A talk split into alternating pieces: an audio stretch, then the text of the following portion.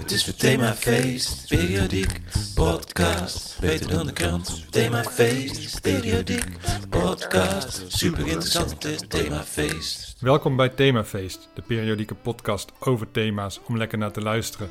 Heel veel andere podcasts schrijven hun intro's uit en dan lezen ze ze voor, maar wij doen het uit ons blote hoofd. Het leuke van een podcast is dat je er wel naar kan luisteren, maar dat je het niet kan zien. En daar heb ik een bruggetje te pakken naar ons thema. Want het thema van deze aflevering is infrarood. En dat kun je ook niet zien. Dit is Themafeest. Jouw naam is Wisse Beets. Jouw naam is Klaas Knooijhuizen. Dankjewel. En de naam van de ontdekker van het infraroodlicht is William Herschel. Hij was muzikant en astronoom. Hij was 62 jaar en hij zat met een prisma te hannissen. En hij hield hem in het licht en hij zag de, de regenboog op tafel verschijnen. En hij ging een experiment doen. Hij ging namelijk kijken of de ene kleur warmer is dan de andere kleur. En dat deed hij met die thermometer door hem in het licht te houden. En hij merkte dat het eh, blauw, het zichtbare blauw, dat dat relatief koel was. En hoe verder hij de thermometer naar de rood bewoog, hoe warmer het daar werd. Maar toen deed hij een grote ontdekking. Toen hij de thermometer nog verder dan het rood hield, werd het nog warmer. En hij bedacht zich: er is iets wat wij niet kunnen zien, maar wel in het spectrum zit. Hmm. En daar, in 1800, in Engeland, in zijn 62e levensjaar, ontdekte Friedrich Wilhelm Herschel het infrarood. Vet. Ja, hè? Ja, ik vind het altijd mooi bij ontdekkingen dat het er altijd al geweest is. Tenminste in dit geval. Maar dat we het niet wisten. Ja, dat is wel waar. Het ken haalt niet- een ja. beetje de credit van de ontdekker eraf, hè? Ja, ja, hij heeft het niet uitgevonden. Nee. Nee. Want bijvoorbeeld Johann Sebastian Bach, die was toen al dood. Mhm. Maar die eh, heeft wel degelijk geleefd in een wereld vol infrarood. Hij wist het niet. Nee. nee. Zo zijn er nu waarschijnlijk nog heel veel dingen die we niet weten. Ja, Mooi. Maar ehm, ik denk, om het goed uit te kunnen leggen wat infrarood precies is, is het belangrijk dat we eerst naar de etymologie gaan. Hey, waar komt het woord nou weer vandaan? Etymologie. Is het van een Romein of van een Germaan? Etymologie. Tijd om het uit te leggen in een rubriek. Met de tune nog zachtjes als achtergrondmuziek. Etymole, etymole, etymologie. Etymole, etymole, etymologie. Etymole, etymole, etymologie. Etymole, etymole. ja, het woord infrarood is een samentrekking van de woorden infra en rood. Het woord rood heeft een hele teleurstellende etymologie. Want dat is weer een van die woorden die zo oud zijn dat we niet meer kunnen achterhalen waar het vandaan komt. Dat heet gewoon zo. Maar infra, dat is wel te achterhalen. Dat komt uit het Latijn. En dat betekent eh, onder of beneden. En infrarood betekent dus eigenlijk beneden rood. Dat is een beetje gek, want als je een regenboog ziet, dan gaat het van boven rood tot onder eh, violet. Maar je kunt het natuurlijk omdraaien of je gaat op je kop staan, dan is rood ineens wel aan de onderkant. En als je daar dan nog iets onder gaat zitten, dan heb je infrarood. Je kent misschien ook wel het woord eh, infrastructuur. Ken je Ja. dat? Ja, Ja, nou, precies. Nou, dat, dat, daar heeft infra eigenlijk een beetje dezelfde betekenis. Eh, dus het gaat eigenlijk om de wegen en de waterleidingen en zo, eh, die eigenlijk de basis vormen voor bijvoorbeeld een stad. Ja. Dus als je SimCity speelt, dus een computerspel, dan begin je eventjes met de infrastructuur en dan bouw je huizen, Ja, de structuur. de structuur inderdaad. Ja, en dat woord infrastructuur gebruiken we pas heel kort. Het is een heel rela- relatief nieuw woord in het Nederlands. We gebruiken het pas sinds de jaren 50. Eh, het komt uit het Frans, hij gebruikt het al veel langer. Dat werd toen gebruikt na de oorlog, toen er opgebouwd werd voor, eh, nou, door de NAVO. werd er zeg maar een infrastructuur voor eh, legergebeuren eh, aangelegd. Dus het was eerst een mi- militair jargon werd het gebruikt. En later is het ook naar de gewone bevolking, dus jij en ik. En Mhm. misschien andere mensen Nog die geen mensen. militair zijn. Ja. Ehm, maar verder gebruiken we het woord infra heel weinig in het Nederlands. Terwijl het tegenovergestelde ultra, wat we dan Mhm. weer kennen van ultraviolet, Ja. Eh, dat gebruiken we heel vaak. Ja. Bijvoorbeeld je hebt ultra-rechts of ultra-conservatief, dat zijn dan politieke stromingen. Je hebt de ultra-loop, dat is een hele lange loop. Ja. Maar je hebt geen infrarood, eh infraloop. Eh, nee, dat is eigenlijk een hele korte wandeling, zou dat zijn. Ja, Ja. Of Drie- nog niet eens. nee, je, drie stappen en je Ja. bent er weer. dat je naar de keuken gaat of zo. Ja, Dat spreekt minder tot de verbeelding. afzwakkende kennelijk. woorden. Zo, zo werkt dat bij in onze taal. We houden van overtreffende trappen en niet van ondertreffende trappen. Ja, ja. Ja, en dat vind ik jammer, want ik vind het eigenlijk wel een heel fijn woord ja. om te gebruiken, infra. Dus Mhm. ik zou willen pleiten, maar dat zal weer niet lukken, om af en toe te zeggen, ik voel me infra goed. En dan voel je je iets minder dan goed, dus redelijk. Ja, net ondergoed. En om nog even terug te komen op die regenboog die jij zei, want je hebt dus infrarood. En daarin is dan dus ehm, eigenlijk dus onderrood. En dat gaat dan over de frequentie van de straling. Mhm. Zullen we dit, misschien moeten we uit de, uit de etymologie-rubriek, ga Ja. ik iets over straling uitleggen. Oké. Etymolo, etymologie. Ja, want wat die eh, William Herschel dus had ontdekt, is ehm, dat er los van het zichtbare licht nog meer stralingsvormen zijn, die eh, niet met ons oog, maar wel op een andere manier waar te nemen zijn. En dat zijn dus eigenlijk allemaal dingen die in het zogenaamde elektromagnetisch spectrum vallen. En infrarood is een heel groot stuk daarvan, wat dus onder het rood zit. En ultraviolet is hoger dan het eh, violet. Maar eh, er zitten nog veel meer type straling in. Dus bijvoorbeeld radiogolven zitten ook op dat spectrum. Dat zijn de golven met de laagste frequentie. En de, de microgolf zit er ook in. Die is bekend van de microwave in onze magnetron. En aan de andere kant, eh, dus aan de violet kant, heb je ook nog röntgenstraling en gammastraling en x-ray straling. Dus er komt heel veel straling bijvoorbeeld van de zon af. Niet alleen zichtbaar licht, maar ook al die andere dingen. Maar doordat wij een atmosfeer hebben, wordt dat geblokt. Alleen dat infraroodlicht, dat wordt ehm, ook deels geblokt, maar ook een heel groot deel eh, kan daar doorheen komen. Dus daarom zie je dat wel in je prisma terug. De hoofdtoepassing of de, de uiting daarvan is eigenlijk warmte. Dus de warmte die jij in het zonlicht voelt, dat is het infrarood deel van het zonlicht. En die ultraviolette deel, dat is bijvoorbeeld weer het deel wat je huid verandert. Hè? Dat is die UV-straling, Mhm. waardoor je bijvoorbeeld verbrandt. Maar infraroodstraling is een relatief ehm, eh, niet schadelijk deel van de zonnestraling. In die zin dat je er gewoon, eh, als je in de zon zit, warm je lekker op. Dat is fijn, daar houden we van. Maar er zitten ook heel veel toepassingen aan die we sinds 1800 dus zijn gaan gebruiken. Weet je er een paar? De afstandsbediening weet ik toevallig. Ja, je zou ook met bijvoorbeeld een zaklamp eh, met zichtbaar licht de tv aan en uit kunnen zetten, maar dat is gewoon een beetje irritant. Bovendien kost het ook wat meer eh, stroom. Dus een infrarood eh sensortje is een heel handig dingetje om een onzichtbaar pulsje licht te sturen om iets aan te zetten. Eh, dus dat wordt bijvoorbeeld voor je televisie gebruikt in afstandsbedieningen. Het wordt ook wel gebruikt voor afstandsmetingen. Dus je hebt bijvoorbeeld op je camera of dat soort dingen ook vaak een infrarood sensortje die een, ehm, een pulsje kan sturen om te kijken eh, hoe ver iets weg is. Best wel vaak denk ik, hè, wat jammer dat ik dat niet kan zien. Hm, ja, Maar nu besef ik ineens dat het toch wel fijn is. Want anders zou je de hele tijd overal straaltjes uit afstandsbedieningen en uit lampen zien komen die jou zoeken. ja, Dus wat dat betreft is het wel fijn dat ik, niet, eh, dat, ik dat niet kan zien. daar wordt het natuurlijk ook weer voor gebruikt. Dus in de beveiliging en dat soort dingen, dan willen ze ook dat jij niet weet dat je gezien wordt. Ehm, dat is misschien soms weer vervelend, dat je niet doorhebt dat je waargenomen wordt. Ja, terwijl je wil een robijn stelen in een museum bijvoorbeeld. En dan heb je- hebben ze ook die straaltjes. Die, in films zie je die dan vaak wel. Maar dat is dan waarschijnlijk incorrect. Dat is meer omdat het op de film vet eruit ziet. Ja, klopt, ja. ja. Eh, ja. Ja, ook al is het toevallig wel zo dat, ehm, dat het niet een bewust, bewuste keuze in de film. Daar willen ze natuurlijk gewoon dat, dat... Dan ziet de acteur het ook, zeg maar. Maar als je op een camera kijkt, zie je gek genoeg infrarood licht wel. Ehm, dus wij hebben net ook een experiment gedaan... dat ik met de afstandsbediening in de camera van jouw telefoon zat te, te knipperen. En dan zie je eh, gek genoeg wel dat infrarood straaltje... terwijl als je er gewoon in kijkt, niet. Eh, ja, dat komt omdat een camera niet een oog is... En eh, dat is eigenlijk een gewoon ongewenst effect dat eh, een camera niet perfect die lichtsoort kan scheiden. Dus in al die verschillende bandbreedtes waarin een camera een sensor heeft, zowel rood, groen als blauw, komt ook een beetje dat infraroodlicht binnen. En daardoor zie je een soort gekke mix van rood, groen en blauw licht als je een foto maakt van een infrarood afstandsbediening straaltje. Ja.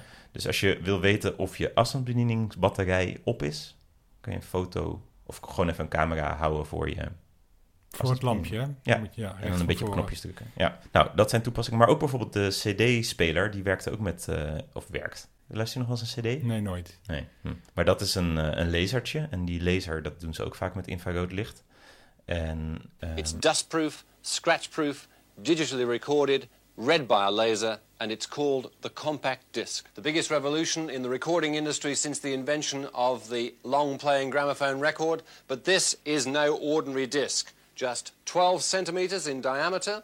The music is recorded onto it digitally, and there's no needle being dragged through a groove. That information is being read by a laser light. A small low power semiconductor which emits invisible infrared light and plays the record from inside out. Eigenlijk zijn ze daar recenter van afgestapt. Dus er worden nog wel schijfjes gebruikt, zoals de DVD en de Blu-ray. Ook al gebruik je dat waarschijnlijk ook allebei niet, hè? Nee. Nee. Ik heb toevallig... Kijk, daar ligt een DVD. Ja. Ehm, dus wel nog af en toe eh, DVD kijken. En dat Blu-ray, dat is wel interessant. Dat die naam, die zegt natuurlijk al wat. Die is in, eh, in het zichtbare licht geschoven. Omdat dus een infraroodgolf, dat is een veel grotere golf. Daardoor kan je er minder detail in kwijt. En daardoor kan je dus ook minder hoge resolutie ehm, lezen. Dus ze hebben juist die, eh, die laser naar het zichtbare licht getrokken, zodat je meer detail in die signalen kan stoppen. En blue is dus de aller ja, hoogst frequentste vorm van zichtbaar licht. Mhm. Dus die Blu-ray die kan in hoger detail eh, lezen. Vet, Ja. dat, dat wist ik niet. Nee, Zo leer ik weer eens wat. ja. Dit stond ook niet in de krant. Nee, heeft nergens gestaan. Nee, nee, Nee. nee. Nee, dat klopt. Ja, en ik zat me nog, of ik, ik, ik ben, zit meer op die vibe, jij weet er dan heel veel van, maar ik denk dan steeds, is het nou leuk of niet leuk dat we het wel of niet kunnen zien? Hm. Ben ik nog niet helemaal uit. Ja. Maar ik zat er ook over te praktiseren hoe het nou kan dat we het niet kunnen zien. ja. En dat heeft natuurlijk, een- daar zit een technisch verhaal aan, hè, of een biologisch verhaal van ons oog. Ziet dat nou eenmaal niet? Ja. Eh, terwijl het, er zijn wel bijvoorbeeld dieren die het wel kunnen waarnemen. Ja. En eigenlijk de reden dat wij het niet kunnen waarnemen is natuurlijk zoals alles in de biologie uiteindelijk weer eh, darwinistisch. Zeg jij darwinistisch of evolutionair? Evolutionair liever. Ja, oké. Dan houden we het daarop. Ja. Eh, ja, eh, in, de, in het ontstaan van de mens was er kennelijk niet echt een voordeel om het wel te kunnen zien. Nee. En daarom zien we het niet. Nee, en eh, we voelen het natuurlijk wel. Ja. Dus het is ook best een beetje ingewikkeld waar de grens tussen zien en voelen ligt. Ja, maar we voelen het ook weer niet heel erg. Als ik een afstandsbediening op jou richt, Nee. voel je het niet. Nee, en of dat zou, is, het, zou je het kunnen voelen als ik heel lang een afstandsbediening straaltje... of is dat een te zwak eh, infraroodstraaltje? een hele lichte infraroodstraal voel je niet. Maar als die veel krachtiger wordt, dan voel je hem op een gegeven moment wel als warmte inderdaad. Ja, en dat, Ja. Is, dat zien we dan in de sauna weer. Ja, Daar zie je trouwens het ook, daar zie je het ook wel echt rood zijn. Maar dat zal weer een ander stukje van het spectrum zijn... wat je dan toevallig wel ziet. Ja, ja, Want je ziet die lampen wel, maar je ziet niet de, de stralen die eruit komen. nee. Dus vaak heeft een lamp een flinke eh, spectrum. Dus niet één golflengte, maar een heleboel. Dus een gloeilamp heeft ze bijna allemaal. En daar zit ook infrarood in. Eh, dat zie je alleen niet. Maar een gloeilamp wordt dus heet. Mhm. Eh, dus in principe zou je kunnen zeggen dat is al een infrarood lamp. Ja. Want hij straalt eigenlijk veel meer warmte dan we zouden willen. Maar omdat hij toevallig ook eh, zichtbaar licht doet, is hij handig. Maar zo doet dus ook andere lampen. Die, die stel je af op een bepaalde eh, golflengte waarop gestraald wordt. En eh, het stukje rood is niet zo heel nuttig in een infraroodlamp. Maar het is wel handig dat je kan zien of je aan of uit staat. Dus daarom doen ze dat vaak nog erbij. Hm. Maar dus als je, je hebt bijvoorbeeld dieren die ook infrarood kunnen waarnemen. Dus voor hun is het blijkbaar evolutionair gezien wel handig geweest. Ja, En dat is bijvoorbeeld de groefkopadder. ja. Ehm is een type slang, denk ik. ja, is een type slang. Ja. Dus Ja. een adder ken je wel. Die leeft ook op de hei in Drenthe. Ik neem aan dat iedereen daar wel eens geweest is. Ja. Ehm, en de groefkopadder, die heeft dus groefjes in zijn hoofd. En die zijn heel gevoelig voor ja, infraroodstraling. Maar eigenlijk is dat dus ook gewoon... Je huid is ook gevoelig voor infraroodstraling. Maar zij kunnen dus heel goed hitte voelen. Dus als er een dier in de buurt is, dan voelen zij hun lichaamswarmte, een zoogdier. En doordat hij zoveel groefjes heeft, heeft hij dus heel veel verschillende warmtesensoren die van elkaar afgescheiden zijn. En daarom kan hij dus ook diepte voelen in die hittewaarneming. En eh, dat helpt dus heel erg met het opeens, eh, want die ligt eigenlijk de hele dag een beetje te chillen. En die doet maar heel af en toe een energieuitbarsting om iets te vangen. En dan eh, kan die heel gericht zijn. Ja, Dus met alleen ogen red je dat niet. Maar met die hittesensor erbij, dan, dan bijt hij raak, zou ik maar zeggen. ja, dat is goed nieuws voor de slang, maar minder goed nieuws voor zijn prooi. Ja, Want ik wil ook graag die kant eventjes benoemd hebben. ja, de prooikant. Ja. ja, en het lullig is, de prooi kan dat niet echt terugdoen, omdat een slang dus een koudbloedig dier is. Dus die is niet eh, warmer of kouder dan de planten om de slang heen. Hm. Dus een slangdetectie zal je toch eh, ja, met het zichtbaar licht moeten doen. Ja. ja, dan heeft zo'n slang meestal ook nog best wel een goede schutkleur. Ja, precies. Ja, het is niet handig om een prooi van een slang te zijn op de Drentse hei. Je Maar- kunt beter die slang zijn, denk ik. Het is wel leuk om na te denken welke dieren welke dingen hebben ontwikkeld. Want eigenlijk is inderdaad die schutkleur ook een soort camouflage van het zichtbaar lichtdeel. Ja. Eh, en de slang heeft dan weer een camouflage op het hittedeel. En de mens, die, eh, ja, die is niet zo heel erg met camouflage bezig, omdat die eigenlijk eh, redelijk bovenaan de voedselketen staat of zo. Dus dan Ja. is dat minder, minder nodig. En daarmee ja, blijkbaar- tenzij we elkaar dan weer willen afschieten met eh, geweren. Ja, Eh wordt ook veel infrarood overigens in gebruikt, maar daar komen we straks misschien nog wel even op. Eh, maar dan doen we bloemen op onze helmen, zodat ze ons niet zien in een veld vol bloemen. Ja, klopt.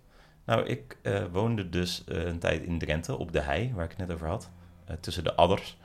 En daar was ook een militair oefenterrein. En daar lagen dus af en toe militairen met bloemen op hun hoofd eh, in de sloot. En je schrok je af en toe echt, nou ja, ik zal geen ziektes noemen, maar Wezenloos. ja, Of is wezenloos. Dat is een beter. ziekte? Nee. Ben je klaar voor de brievenrubriek al? Zeker. Stuurt toch af en toe eens iemand een brief. Die gleuvende deur van je beste vriend, die zit daar niet voor niks. Dit is de brievenrubriek, brievenrubriek. Stuurt toch af en toe eens iemand een brief. Die gleuvende deur van je beste vriend, die zit daar niet voor niets. Dit is de brievenrubriek, brievenrubriek, jawel. Ja, we hebben een eh, brief binnengekregen naar aanleiding van de vorige aflevering Beroemdheid. Eh, die is goed beluisterd en daardoor krijgen we ook veel reacties. En één reactie daarvan is van eh, Kiki uit Amsterdam. En die stuurt nieuwe themafeest, hartje. Info voor Klaas van een afgestudeerde oudheidkundige met voorliefde voor Romeinse keizers. Ik denk dat juist wel veel mensen wisten hoe Julius Caesar er ongeveer uitzag. Zijn portret werd door het hele rijk, net als nu nog steeds, verspreid door munten. Smiley. Ja, Eh, daar had ik inderdaad niet aan gedacht. Ik zei, eh, ik schijn gezegd te hebben dat niemand die tegenover Julius Caesar in de bus zou zitten, zou weten dat hij tegenover Julius Caesar zat. Omdat er nog geen weten- boekdrukkunst Nee, herinner precies. ik had het over de boekdrukkunst. Ja. Omdat er nog geen boekdrukkunst was. Maar inderdaad, er was wel muntdrukkunst. dus zijn beeldenis was wel bekend. En misschien zit, zit daar ook wel een beetje een eh, blinde vlek voor mij. Omdat ik zelf dus heel slecht in gezichten ben. Mhm. Eh, ik zou bijvoorbeeld die man die bij ons op die munten staat... eh, ja, jij bent er vorige week pas achtergekomen door deze brief dat dat onze koning is. ja, precies. Ik Ja. dacht, dat is gewoon een, een of andere vent. Maar dat Ja. is blijkbaar... En ik heb misschien ook wel een munt bij me. Mhm. voel ik even in mijn jas. Kijk, ik heb hier bijvoorbeeld een munt. Dat is, dat is dan een... Want die euromunten hebben allemaal dan eh, andere achterkanten, hè? Want elk land mag dan Ja. een achterkant. Dus ik heb hier een Duitse munt. Er staat dan de Duitse koning op. Dat is een vogel. En die zou ik ook niet herkennen. Nee. Voor mij is het eender welke vogel. Terwijl waarschijnlijk jij dan denkt... oh, dat is die vogel van televisie... die altijd als het eh, over Duitsland gaat eh, Ja. in beeld is. Ja, ik zou die wel herkennen, ja. En Kiki denk ik ook. Ja, Maar sommige mensen zijn daar beter in dan anderen. Ja, dus ehm, ja, dit toont nog maar, nog maar weer eens mijn zwakte aan. Even goed bedankt voor je brief, Kiki. Ja. Eh, ja, ik zal proberen om eh, niet meer zoveel fouten te maken. Ja, deze aflevering over infrarood hebben we het. Voor de kijkers die net inschakelen. Ehm, een boeiend thema, maar ook een ingewikkeld thema. Ik zat erover te lezen en eh, ik dacht een aantal keer van... zal ik dit aan de lezers gaan uitleggen of begrijp ik het zelf eigenlijk niet? Dus we hebben wel kans dat we weer eh, brieven gaan krijgen. Ja. Is er eigenlijk ook zoiets als eh infra blauw of infra oranje? Ja, Oh, interessant. ja eh, infra-oranje is bijvoorbeeld rood. Dus daar is dan gewoon een andere naam voor. Oh ja, Eh, want je, je gaat een stapje naar beneden. Ja, in de Dus bij frequentie. infrarood, dan ga je dus van rood een stapje naar beneden en dan kom je dus buiten wat we kunnen zien. Ja. Maar als je infra-oranje hebt, dan ga je een stapje naar beneden en dan kom je gewoon in rood terecht. Ja, en om alles wat we zien hebben we eigenlijk al een naam gegeven. Dus Ja, dan heb je dat infra en ultra wat minder nodig. ja dus infragroen is dan geel. Ja. Er is een bedrijf dat heet Infragroen. Ah, vandaar. Oké. En die Eh, maken gele dingen? Of... Nee, ja, dat dacht ik dus ook, of dat zou je denken. Ja. Nee, die, die leggen de infrastructuur aan, daar hebben we het net over gehad bij de etymologie, hè, voor eh, tuinen. Oké. De infrastructuur voor tuinen. Ja, Aarde. Ja, dat soort dingen. Volgens Ja. mij maken ze uiteindelijk gewoon die hele tuin. Maar die, ze zijn gespecialiseerd in bedrijfstuinen. Maar ze hebben hun eh, bedrijf is infragroen genoemd. Maar ze zouden hun bedrijf ook geel kunnen noemen. Ja. Ja, het heeft toch een heel ander gevoel bij, hè? Ja, Ik snap wel dat ze voor infragroen hebben gekozen, maar het is wel omslachtig. ja, ik denk dat ze beter gevonden worden in de zoekmachines nu. Ja, Omdat mensen ook een tuin natuurlijk met groen associëren. ja, Maar eigenlijk heten ze geel. Ja. En ik vraag me af of ze zich daarvan bewust zijn. En daarom hebben we ze nu aan de telefoon. Nee hoor, dat, dat zouden heel veel andere podcasts wel doen. Maar wij helaas niet. Nee. Dan luister je maar lekker naar eh, Radio 1.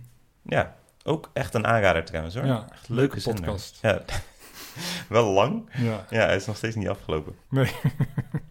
Eh, wie we wel eh, spreken deze keer is een oude bekende, hè? ja. ja dat klopt. We hadden, dat moet ik even uitleggen, een polletje gedaan op Instagram. Dat doen we vaak. We zijn van de Instagram-generatie. Ja. eh, waar deze aflevering over moest gaan. Wat het thema moest worden. En je kon kiezen als luisteraar tussen infrarood. Mhm. Die heeft dus gewonnen, vandaar dat we het nu over infrarood hebben. Eh, en over eh, de Albanese Alpen. Ja, dat was optie 2. Die is tweede geworden. Ja, dat was bijna gedeeld. Dat ja. scheelde echt maar een procentje. En de andere optie was namelijk Jos de Struik. Die is Ja. natuurlijk vorige keer in onze aflevering terechtgekomen. En eh, nou ja, meteen een populair, eh, populair karakter binnen onze luisterscene. Mhm. Maar geen van die drie had eigenlijk een absolute meerderheid. Dus dachten we, dan is het wel fair om ook misschien die andere twee thema's nog even aan bod te kunnen laten komen. Ja, democratie. En daarom hebben we hier eh, Jos de Struik aan de telefoon. En die gaat het hebben over zijn tournee door de Albanese Alpen. Ah, leuk. Jos, eh, leuk je aan de lijn te hebben. Eh, jij hebt ook een, een woordje over de grens geleerd, eh, begreep ik, hè? Dat je nu het Nederlands door je succes hier ook een beetje beheerst. Ja. Hartstikke leuk. En jij bent nu in de Albanese Alpen, klopt dat? Ja, ik ben in de Albanese Alpen. Ja. En eh, het vakantieseizoen eh, voor de Nederlandse mensen staat ook weer voor de deur. En wij kennen natuurlijk de Zwitserse Alpen al goed, de Italiaanse Alpen, de Franse Alpen. De Albanese Alpen kennen wij minder goed. Kan jij iets vertellen over wat die, juist die Alpen eh, ook het bezoeken waard maakt? hele mooie bergen. Oké, ja. Dat is, en, en, maar dat heb je natuurlijk in, in Frankrijk eigenlijk ook. Is het nog iets, iets anders aan? Ook van, vanuit jou als struik gezien? Iets wat daar eh, ja, ehm, het bezoeken waard is? Nee, Oké. Ehm, wat was jij aan het doen in de Albanese Alpen? wuiven. Wuiven? Ja, wuiven. Oké. En is het lekker eh, wuiven? Ja. Al- ja. Oké, dus dat is dan een, een voordeel. Ja, een voordeel. Ja. Ben je ook in andere Alpen geweest? Nee. Oké. ja. Goh. Oké, en heb je nog een tip voor ons als wij eh, als mensen naar de Albanese Alpen zouden gaan? Lekker wuiven. Lekker wuiven. Ja. Oké. Nou, ik, eh, ik ben benieuwd of je de, of je de luisteraars eh, enthousiast hebt gemaakt. Ik, ik was benieuwd, want jij hebt speciaal Nederlands nu geleerd voor het publiek, omdat je ook hier in de podcast nou ja, een beetje door bent gebroken. Heb je ook je eigen podcast die voor mensen wat moeilijker te, te luisteren is, hè? Ehm, maar is er iets wat jij eh, ja, nu nog zou willen meegeven aan, eh, aan de luisteraar, even los van je vakantie in de Albanese Alpen? Wees lief voor het milieu. Wees lief voor het milieu. Lijkt mij een goed idee. Eh, Jos, wij dachten wat nog leuk is om het bruggetje terug te maken naar, de, naar het infrarood. Wij hebben een satelliet hangen boven Albanië. En wij dachten we kunnen een infraroodfoto maken van jou. Want jij hebt een hele mooie infrarood eh, signatuur eigenlijk, hè? Ja, dat klopt. Ja. Vind je dat leuk als we nu een foto maken? Uh, ja, Oké, dat is mooi. Eh, hij hangt nu boven jou. Wil je wat, eh, ja, ga je dan lachen of zo? Of hoe? ik ga wel even wuiven. Ah, wuiven, ja. Dat is je. Ja, oké. Nou, wuif even flink, dan maken wij hem. En. Hartstikke mooi. Je staat er hartstikke goed op. Deze, eh, die zetten we op Instagram. Hartstikke bedankt. Ik zou zeggen, ga nog even lekker wuiven. Dan wuiven we jou eh, weer uit. En gaan we weer door met de uitzending. Tot ziens, Jos.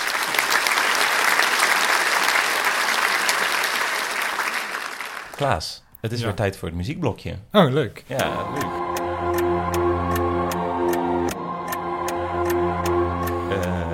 Hebben dan altijd eh, Klaas in de studio, Klaas Knooihuizen, een muziekjournalist, muziekexpert kan ik eigenlijk wel zeggen. En die zoekt eigenlijk altijd bij het thema, eh, ja, wat heeft dit thema met eh, muziek te maken? Hoe heeft het eh, muzikanten geïnspireerd? Ja, dat doe ik inderdaad. Dat, eh, ja, dat doe ik dan vooral omdat ik heel veel kennis heb natuurlijk van de muziekwereld. Dus je kunt het nauwelijks een onderzoek noemen. Het is eigenlijk gewoon, schud ik dat uit, uit mijn mouw, omdat ik zoveel weet. Oh ja, oké. Ja, nou, eh schud away zou Ja. ik zeggen.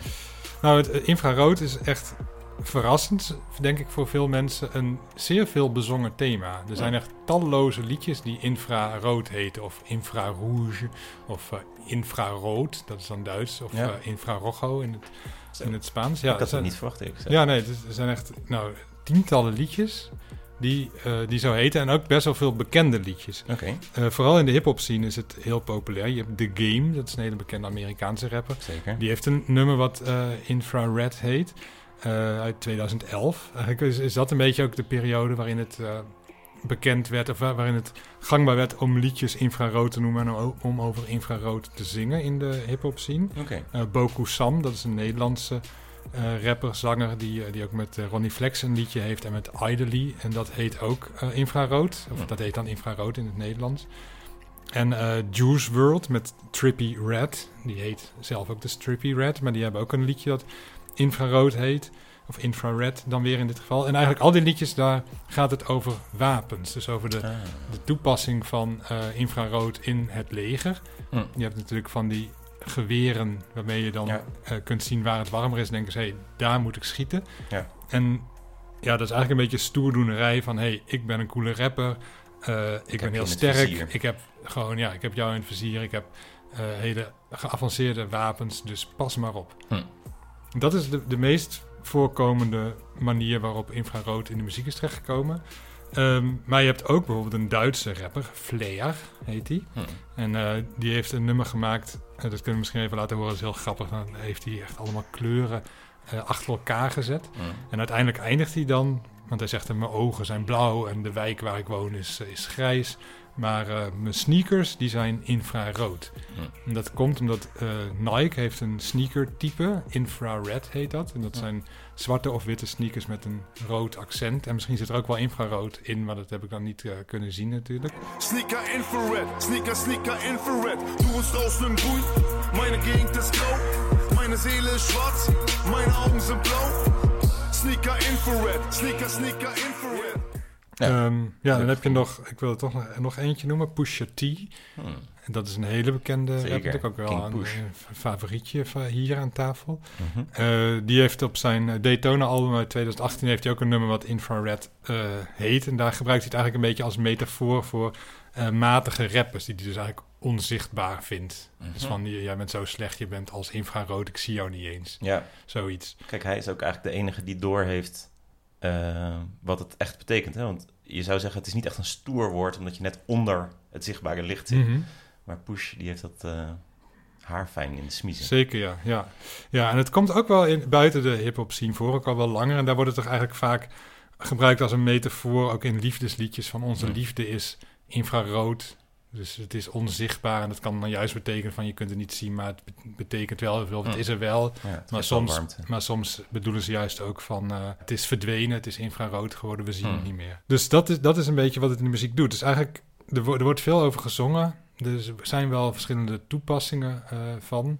Maar ik vind dat er op, misschien op Pusha T na dat er niet heel erg vindingrijk mee omgegaan wordt. Nee, het is ook logisch dat... Kijk, het is wel in 1800 ontdekt, dus sowieso voor die tijd kon je er geen lied over schrijven, want je wist niet dat het bestond. Nee, die Bach waar we het op het begin even over Ja, hadden. die heeft nooit een... eh, nee, dus daarom heeft hij vooral over de Bijbel en dat soort dingen liedjes geschreven, maar niet over infrarood of ultraviolet of X-ray. Ik kan me voorstellen dat het niet in de muzikale traditie nog zit om er veel over te schrijven. Nee, want natuurlijk, nou, de rap is natuurlijk een, een vrij nieuw genre. Ja, Maar eh, ja, in de volk grijpen ze toch terug ook naar oudere muziek. De volktraditie. Dus Ja. ook al zelfs gaat het terug eh, in de, naar de tijd voordat infrarood eh, bekend was. Ja. Dus dan snap ik wel dat zo'n Bob Dylan niet zich aan infrarood... eh, nee, precies. Waagt. Ja, dus toekomstmuziek. dat is het eigenlijk. Oké. Nou, leuk dat je weer komt. Ik hoop dat je volgende week weer een leuk muziekblokje heeft. Over welk thema er dan ook maar zijn mogen. Ja, nou, ik vond het leuk dat ik mocht komen. En, Ja? Oké. Dus ik ben er graag weer bij. Ja, hartstikke leuk. Meine Gegend ist grau, meine Seele ist schwarz, meine Augen sind blau. Sneaker infrared, sneaker, sneaker infrared. Ik zat eh, te kijken in de literatuur en daar kwam ik nog redelijk weinig infrarood verhalen tegen. Klopt dat? Ja, klopt. Er is een thriller wel die infrarood heet van een Franse schrijver. Ja. Ehm, Barend Toet, dat is de oprichter van Oor, waar ik dan weer een, Ja. eh, voor schrijf. ja. Eh, die heeft ook ooit een roman geschreven. Hm. Wist ik niet, die infrarood heet. Oh. Maar goed, het bruggetje wat ik natuurlijk probeer in te zetten is dat eh, jij er misschien een verhaal over zou kunnen gaan schrijven. Ja, dat zal ik eens eh, kijken of ik dat kan doen. Dan hoop ik wel dat Jos de Struik daar niet in voorkomt, want het is niet echt lekker voor je stem eh, Nee, om hem te imiteren, lijkt me. nee, ja, dat zo'n gevoel heb jij. Ja. Ja, het is een heel heftig stemgeluid. ja. Ja, ik denk dat je, nou, dat je dat ook nog voelt in je keel als je dat gedaan zou ja dat hebben. denk ik ook, ja. Ja. dat denk jij ook. Tot zover, aan tafel.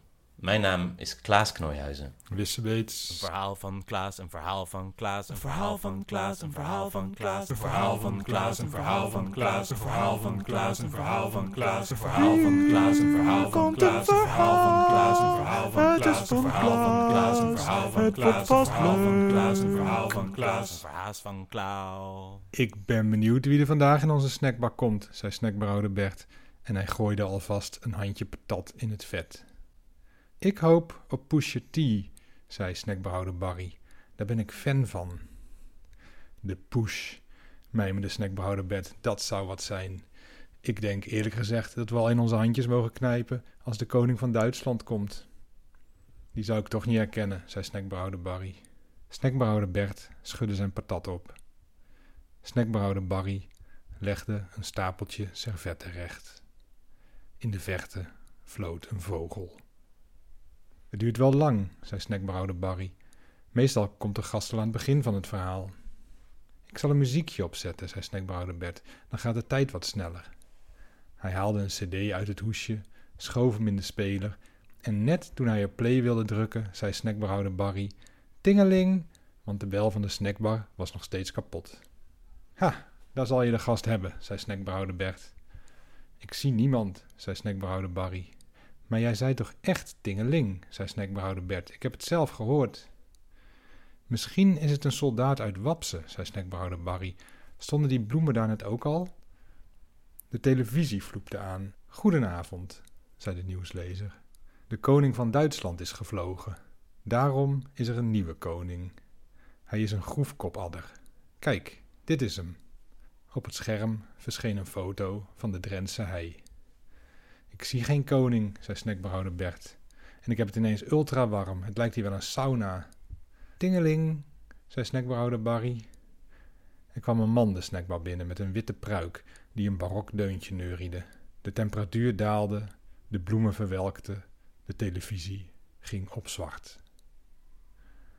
Hallo, zei de man. Ik ben Johann Sebastian Bach. Het spijt me dat ik zo laat ben. Ik kom van ver. Eén patat met, AUB. Wat vinden jullie trouwens van mijn sneakers? En hij zette zijn voet op de toonbank. Een harmonisch complexe, structureel perfecte, woltemperierte, maar bovenal blote voet. Snackbehouder Barry keek naar snackbehouder Bert. Snackbehouder Bert deed de patat in een bakje.